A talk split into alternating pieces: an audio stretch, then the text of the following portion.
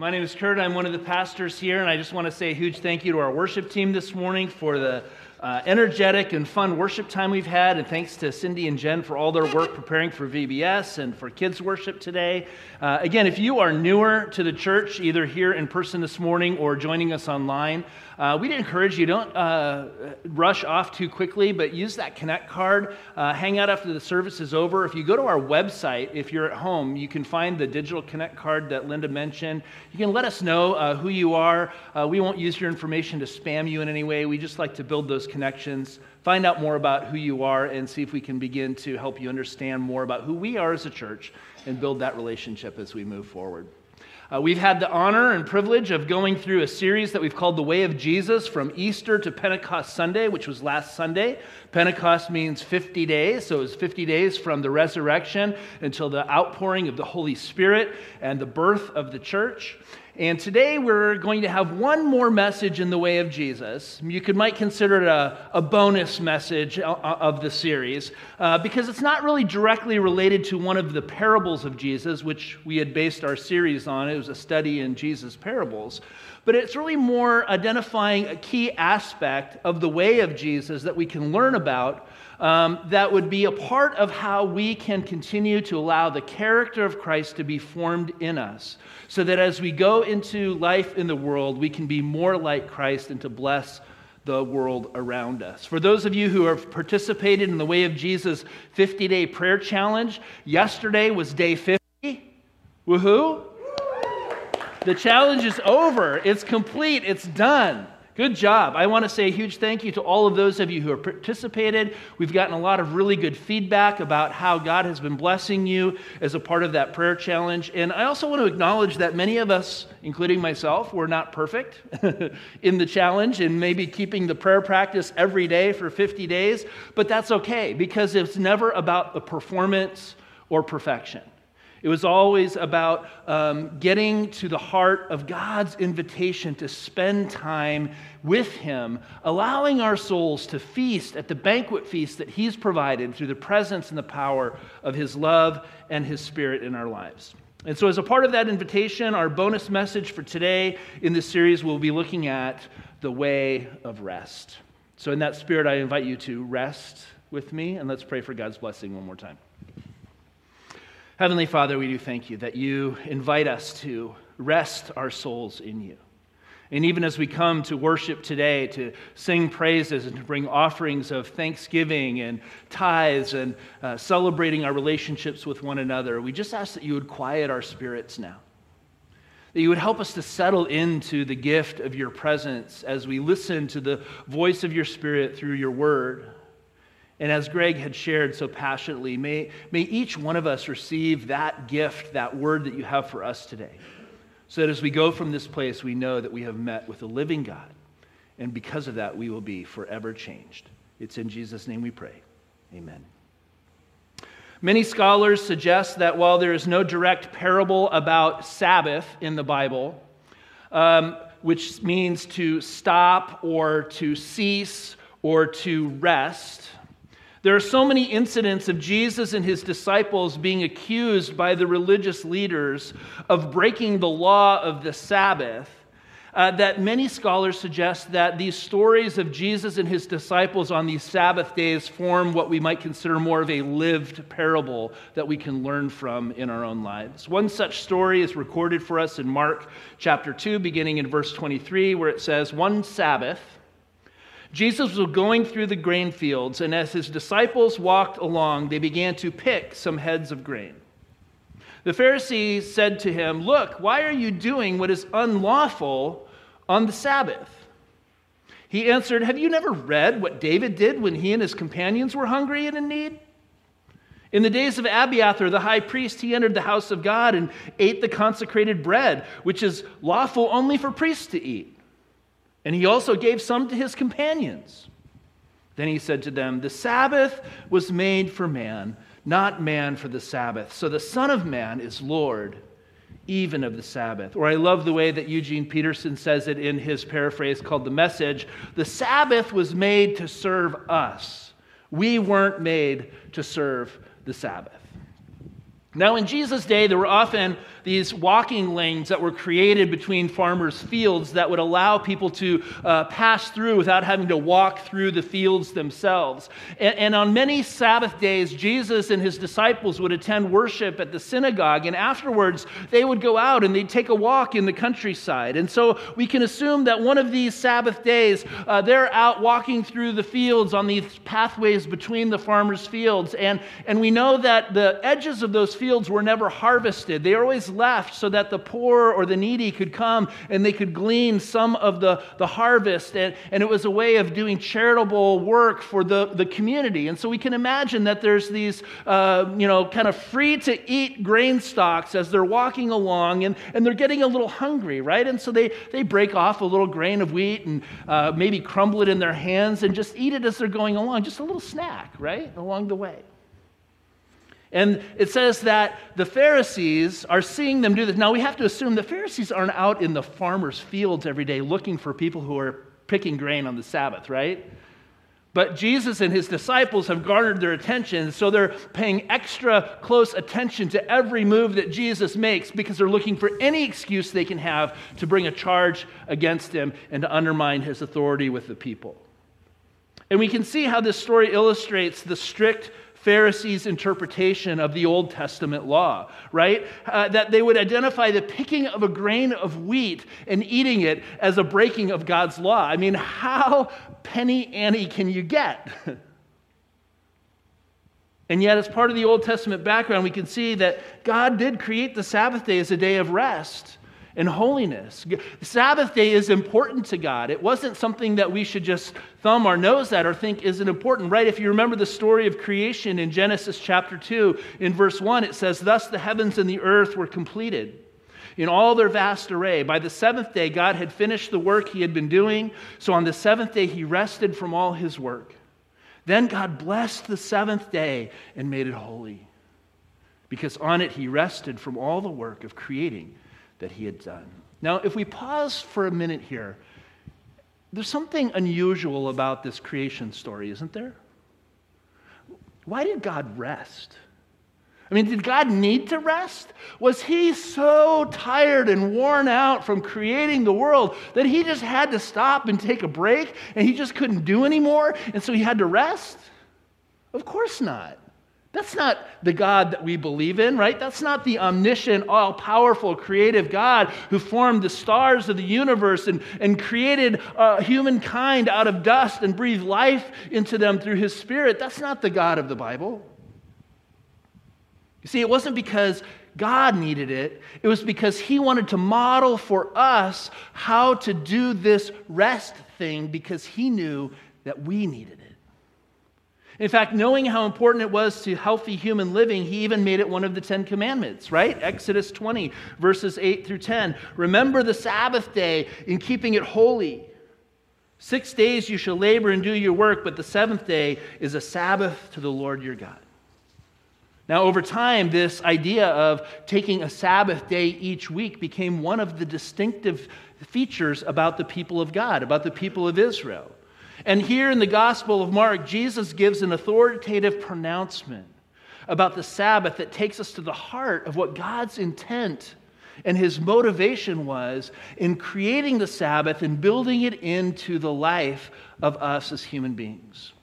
So, the current generation of religious leaders in Jesus' day, especially those known as the Pharisees, had wearied and burdened people by putting all of these religious laws and expectations on them, uh, many of which were oral traditions that had developed over the years. And while Jesus had said that he had come to bring his disciples rest, and to unburden those who would come and yoke themselves to him as a disciple, to walk in the way that Jesus walked, and to follow him with their lives. The kind of true rest to which the Sabbath was intended to point. And so, Jesus, who comes now and identifies himself as the Son of Man and the promised Messiah, the one who is going to fulfill the law of God, is one who has arrived and is setting the record straight. Now, in the story, it says he uses the example of David. And if you don't know the story of David, he was being hunted by King Saul because Saul wanted to kill him. And he and his men were, uh, you know, on the run. And they found themselves in the tabernacle and they were hungry. And so they had this, uh, the consecrated bread there, which was uh, 12 loaves that were supposed to be baked every Sabbath day as a representative of the covenant between God and the 12 tribes of Israel. And only the priests were supposed to eat it. But nonetheless, David eats it. Uh, the priests allow him to eat it. He shares it with his companions. And Jesus says, God didn't blame them for that or hold them accountable because he was in need. And so God's mercy and God's grace was demonstrated in this ability for the people uh, to find what they need in their times of distress. David was serving God in a time of great need. He was uh, allowed to experience God's mercy and God's grace, which is intended to be what the Sabbath is all about. So Jesus uses this example of David to show that the correct interpretation of the law of God is that the law was given to serve people. People were not created to serve the law. And so, in His great mercy, God has given us this Sabbath rest as a gift for us to enter into uh, that, that would give us a relief from the toil and the burden of the daily grind of living life in this world, not to add further burdens that the people already couldn't carry. Uh, it's more appropriate, Jesus says, to show mercy and to do good on the Sabbath uh, rather than to hold to a strict legalism that somehow we have to, to follow all these religious codes in order to earn God's God's favor and to be found acceptable in God's eyes and to not make God mad so that he won't strike us with lightning bolts and, and, and kill us.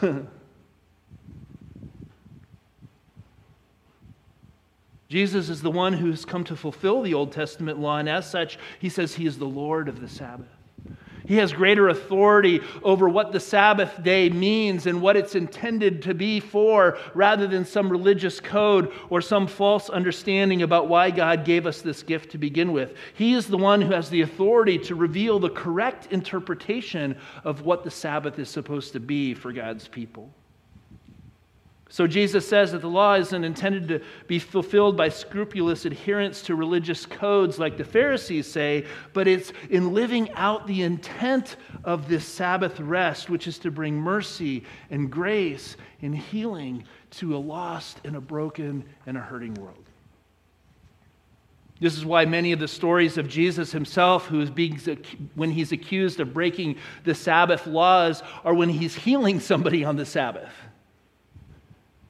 You see, God didn't make the Sabbath for himself. Jesus says God made the Sabbath for us. He meant it to be a gift that we could receive and that we could enter into. The Sabbath isn't supposed to be a restriction on life, it's supposed to be a freedom to experience life.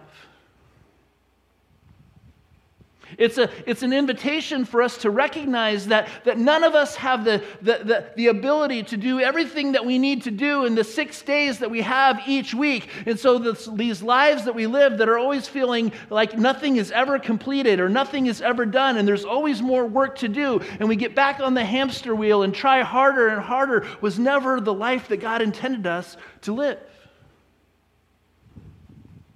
in taking regular time to stop and to rest, we're invited to remember who we really are. As created by God and as loved by Him, who He wants to shower His mercy and His grace and to bring His healing to our lives, not to punish us and hold us accountable because we fail to follow some religious code. And yet, can I suggest for us this morning that in many ways we continue to be a generation of exhausted people? We're baited by our culture into living life at breakneck speed, always adding more and more to our schedules and never allowing ourselves to truly rest and to recover and to find healing and replenishment in our lives. And the challenge with this is, as we identified last week in the way of joy, is that a lot of the busyness in our lives, a lot of the behaviors and the activities that we give ourselves to, if we're not really paying attention, are more often attempts to mask and to hide the sorrow and the pain pain and the brokenness that we all carry through life in this broken and this hurting world. And yet it's robbing us of the joy of living. It robs us physically, it robs us emotionally, it robs us relationally, and it's robbing us spiritually. You see, the risk is that when life gets overwhelming, it leads us to a dangerous place because it leads us to discouragement and disillusionment and to depression. And all that prevents us from being able to see our lives clearly in the way that God would have us understand who we are, who He's created us to be, and who He wants to be in our lives.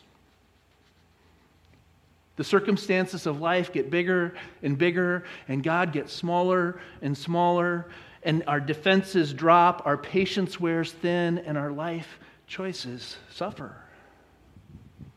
Now, God knows all this about us. God isn't surprised. That's why He created Sabbath.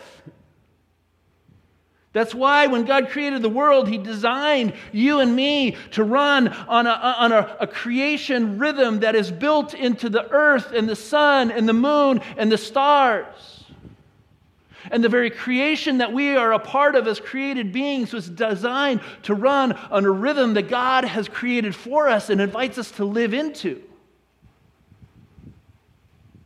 And He built creation itself with a very intentional spiritual practice called rest. but too often we miss the importance of Sabbath in God's economy. We think that Sabbath is some old fashioned religious ritual that we don't really need to pay attention to anymore, right? Because we know that we're saved by God's grace. We don't have to earn God's love. So we don't have to keep the Sabbath as some religious ritual to, to, to make ourselves good in God's eyes. Why would we need to keep the Sabbath? I mean, along the way, we, is it possible that we've missed the whole intent and the importance of why God created Sabbath and offered it to us to a, as a gift to begin with? That Sabbath was made as a gift to serve us, not that we were made to serve the Sabbath. Sabbath rest is really a sign and a gift that reflects God's larger plan to bring his healing and his wholeness to the entire creation through the sacrifice and the love of his son Jesus. Yet in our culture, we vastly underappreciate and undervalue this kind of rest. Robert Banks, who was a professor at Fuller Seminary, said Sabbath is what our leisure hungry and work addicted culture desperately needs. But the very word brings to most minds all the restrictions well meaning Christians have over the years placed on Sundays.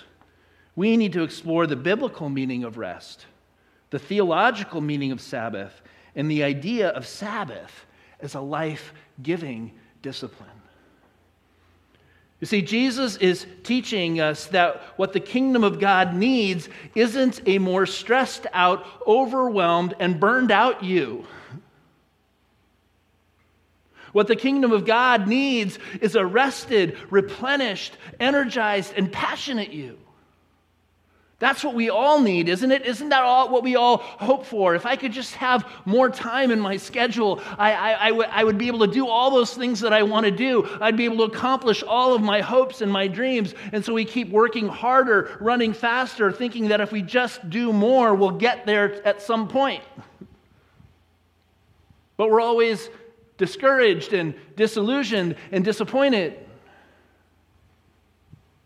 Author and researcher Marcus Buckingham, who started his career with Gallup, tells of a study of 1,000 young people in third grade through 12th grade. So these are elementary kids and teenagers, right? And we talked about this before in our soul care series a number of years ago, but this study asked this question if you were granted one wish that would change the way your mother's or your father's work affects your life, what would that be? And in a parallel study that they did at the same time with more than 600 mothers and fathers, they were asked to guess what their children's answer would be. So, what do you think? What, you, what would your kids most want from you? Most parents guess that their children would want more time. But they were wrong. Only 10% of children made the wish about their mothers for more time, and only 15% made that wish about their fathers. So, what do the kids actually want? The large majority of kids actually wish that their mothers and fathers would be less tired and stressed out.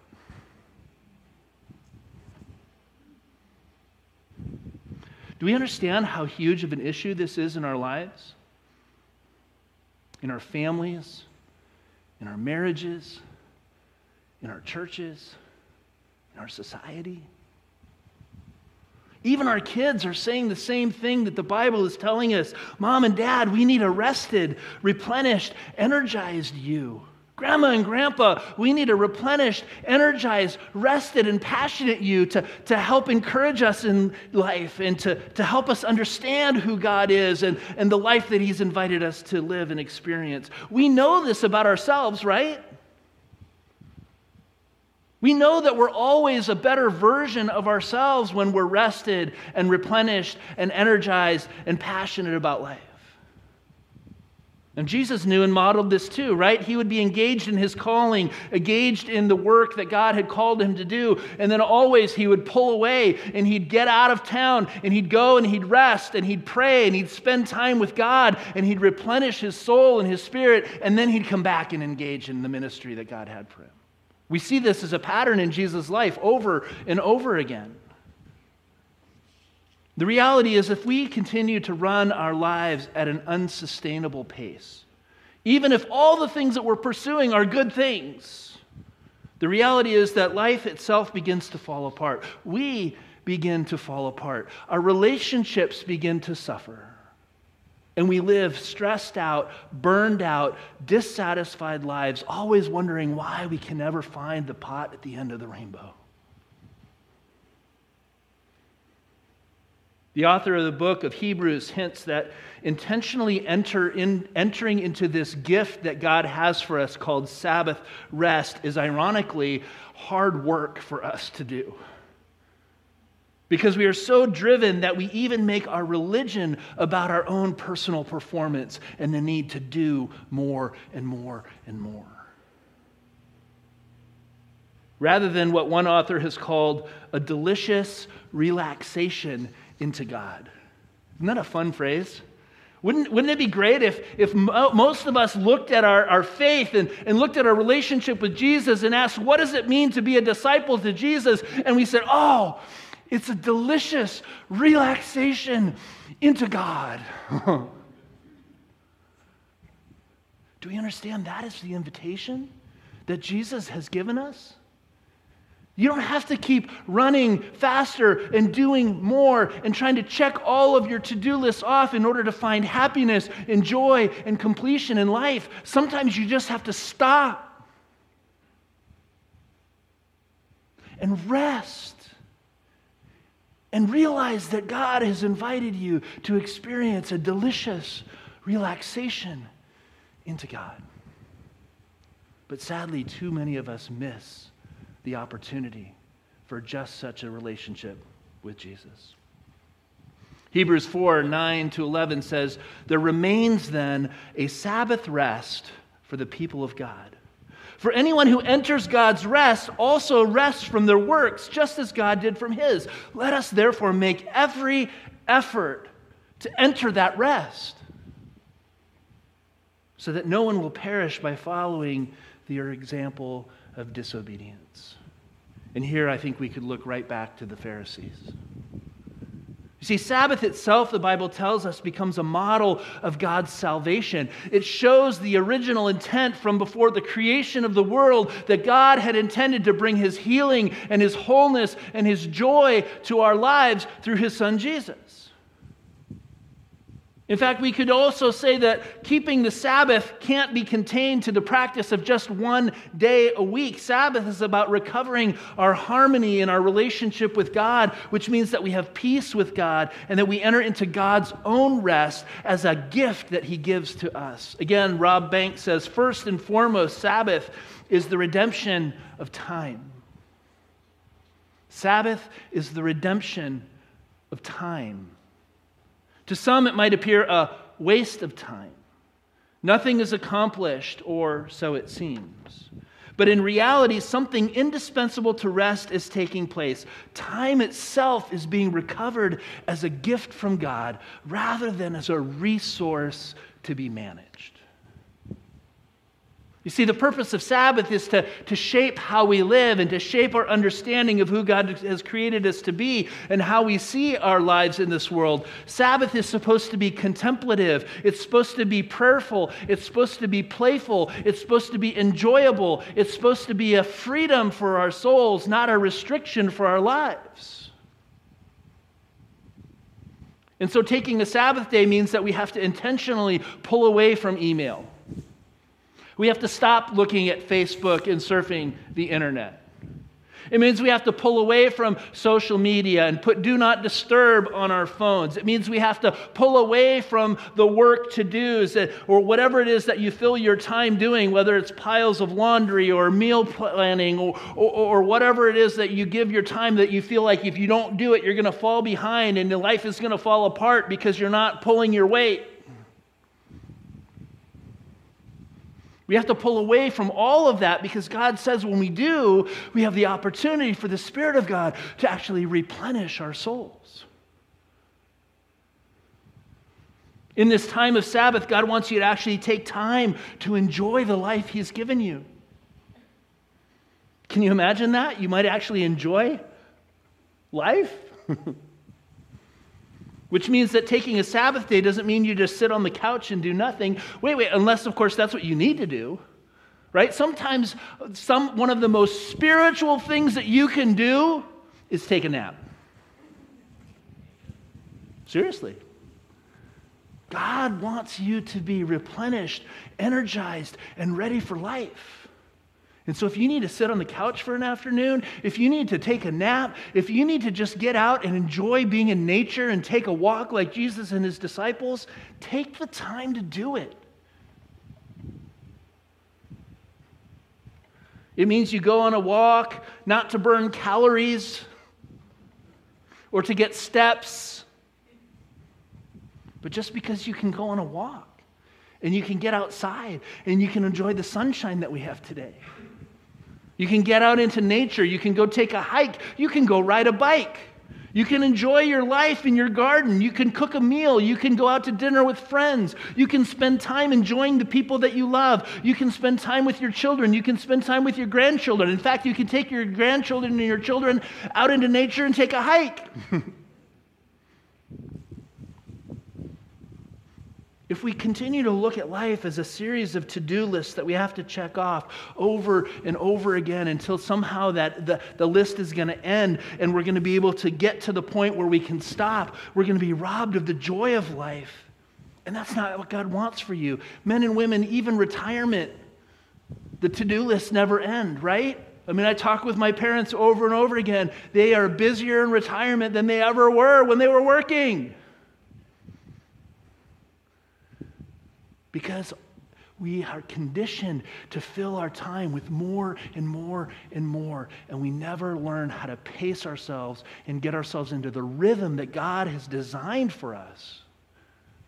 That it's okay and it's important and it's valuable sometimes to just take a rest because that's where we find the joy of living, and that's where we meet the Spirit of God, and that's where we're replenished in our spirits from the inside out. Now, maybe you can't start by taking a, a 24 hour Sabbath day, right? Maybe your schedule is so busy and you've been running so hard and you've got so many things on your calendar already that the idea of taking a whole day to rest and to play and to just be with family is just impossible, and that's okay. Sometimes we have to work up to these things, but maybe you can take a half day. You know, maybe you can take a morning through lunch and you could say, This morning is going to be about resting and enjoying life and just savoring the relaxation of the deliciousness of God's Spirit. Now, I have to confess, I still struggle with this myself. You know, I, I, we talk about this at, st- at staff quite a bit. You know, for those of us who work on weekends, like some of you may do as well, we have to try and find other days that we could truly say is a, a, Sabbath day where we're not working. And so we even challenged ourselves as a staff to say, okay, let's say once a month, we're going to pick a personal Sabbath day and we're not going to stay at home. We're not going to go to work, but we're going to do some kind of activity that we feel connects us to God. And we're just going to spend a day allowing God to replenish our souls. It's a great idea, right? How many times do you think the tyranny of the urgent comes in? It's like, oh, I can't do that today because this and that and the other thing came up. And well, I'll make it up. And then I never make it up. And then it comes to the next month. And it's like, gosh, I haven't taken my personal Sabbath day in a couple months now. And it just kind of falls by the wayside. It happens to me over and over and over again. Because there's something about life in this world that wants to pull us away from God's best for our lives that wants us to distract us from what we know to be true, what the Bible has revealed to us about the way of Jesus and how he wants to build his character into our lives. And even though we know it intellectually, we don't follow through on it, we don't build it into our lives, and so we miss the opportunity to experience the delicious relaxation of the presence of God in our lives. Now, like all the pathways that we've explored in the Way of Jesus series, true rest isn't something that we can create or manufacture for ourselves. It's a gift from God that we discover in our relationship with Jesus. But just like the great banquet feast that we talked about last week, all are invited, but we have to choose to come and enter in and enjoy the gift in order to experience its blessing. Again, it's important that we recognize that what we do isn't what saves us. God has already offered us his love and his forgiveness through the free grace of Jesus Christ and his sacrifice for us on the cross. Salvation is God's free gift to you and me, and he invites us in that freedom to enter into the rest that he has for us. And perhaps more importantly, it's how we experience the truth of what we say we believe, right? We live into it, we put it into practice, we allow it to shape our time and our schedule and how we order our lives.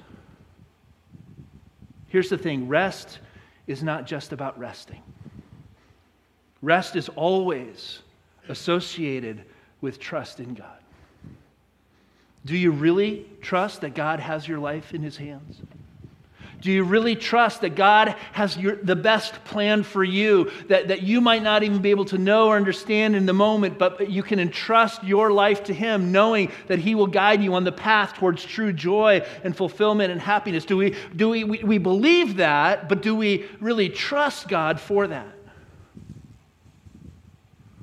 Because what rest is going to force us to say is, God, I, I, I, can't get it all done in six days.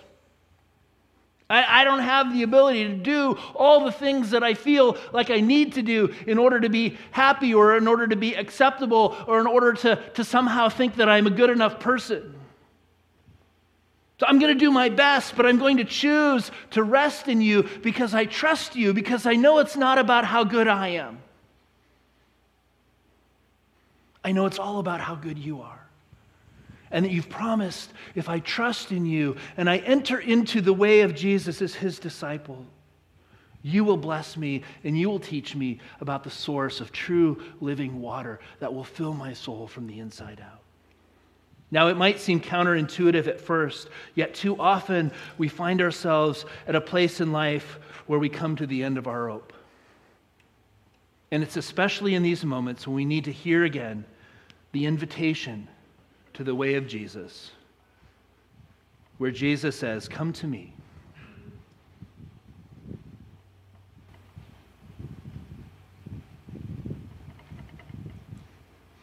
All you who are weary and burdened, and I will give you rest. Take my yoke upon you. Learn from me.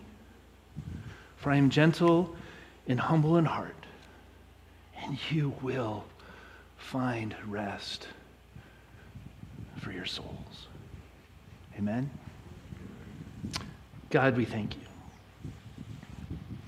That from before, the creation of the world, you knew we needed your rest in our lives. And so you modeled that for us. Even though you didn't need to take a break, God, you rested on the seventh day and you made it a holy day. You made it a sacred day to remind us of our desperate need to pause and to spend time with you and to spend time with one another to celebrate the gift of life that you've given us. God, forgive us today for the ways that we continue to take the reins of our lives, thinking that if we just work it harder, or, or, or, we work it smarter, or we do more things that we think we need to do, or we find these behaviors that allow us to escape from the sorrow and the pain that we're carrying, that somehow it's going to leave us feeling happier. Forgive us for all the ways that we seek our happiness in everything but you. And God, give us the courage as we go today to become intentional even now, even if it's just an hour a week, or a half day a week, or a day a week, or one day a month, to commit a day to being with you. And God, I pray that you bless each one of us and you remind us of the delicious relaxation that we can only find in your loving, healing presence. It's in Jesus' name we pray. Amen.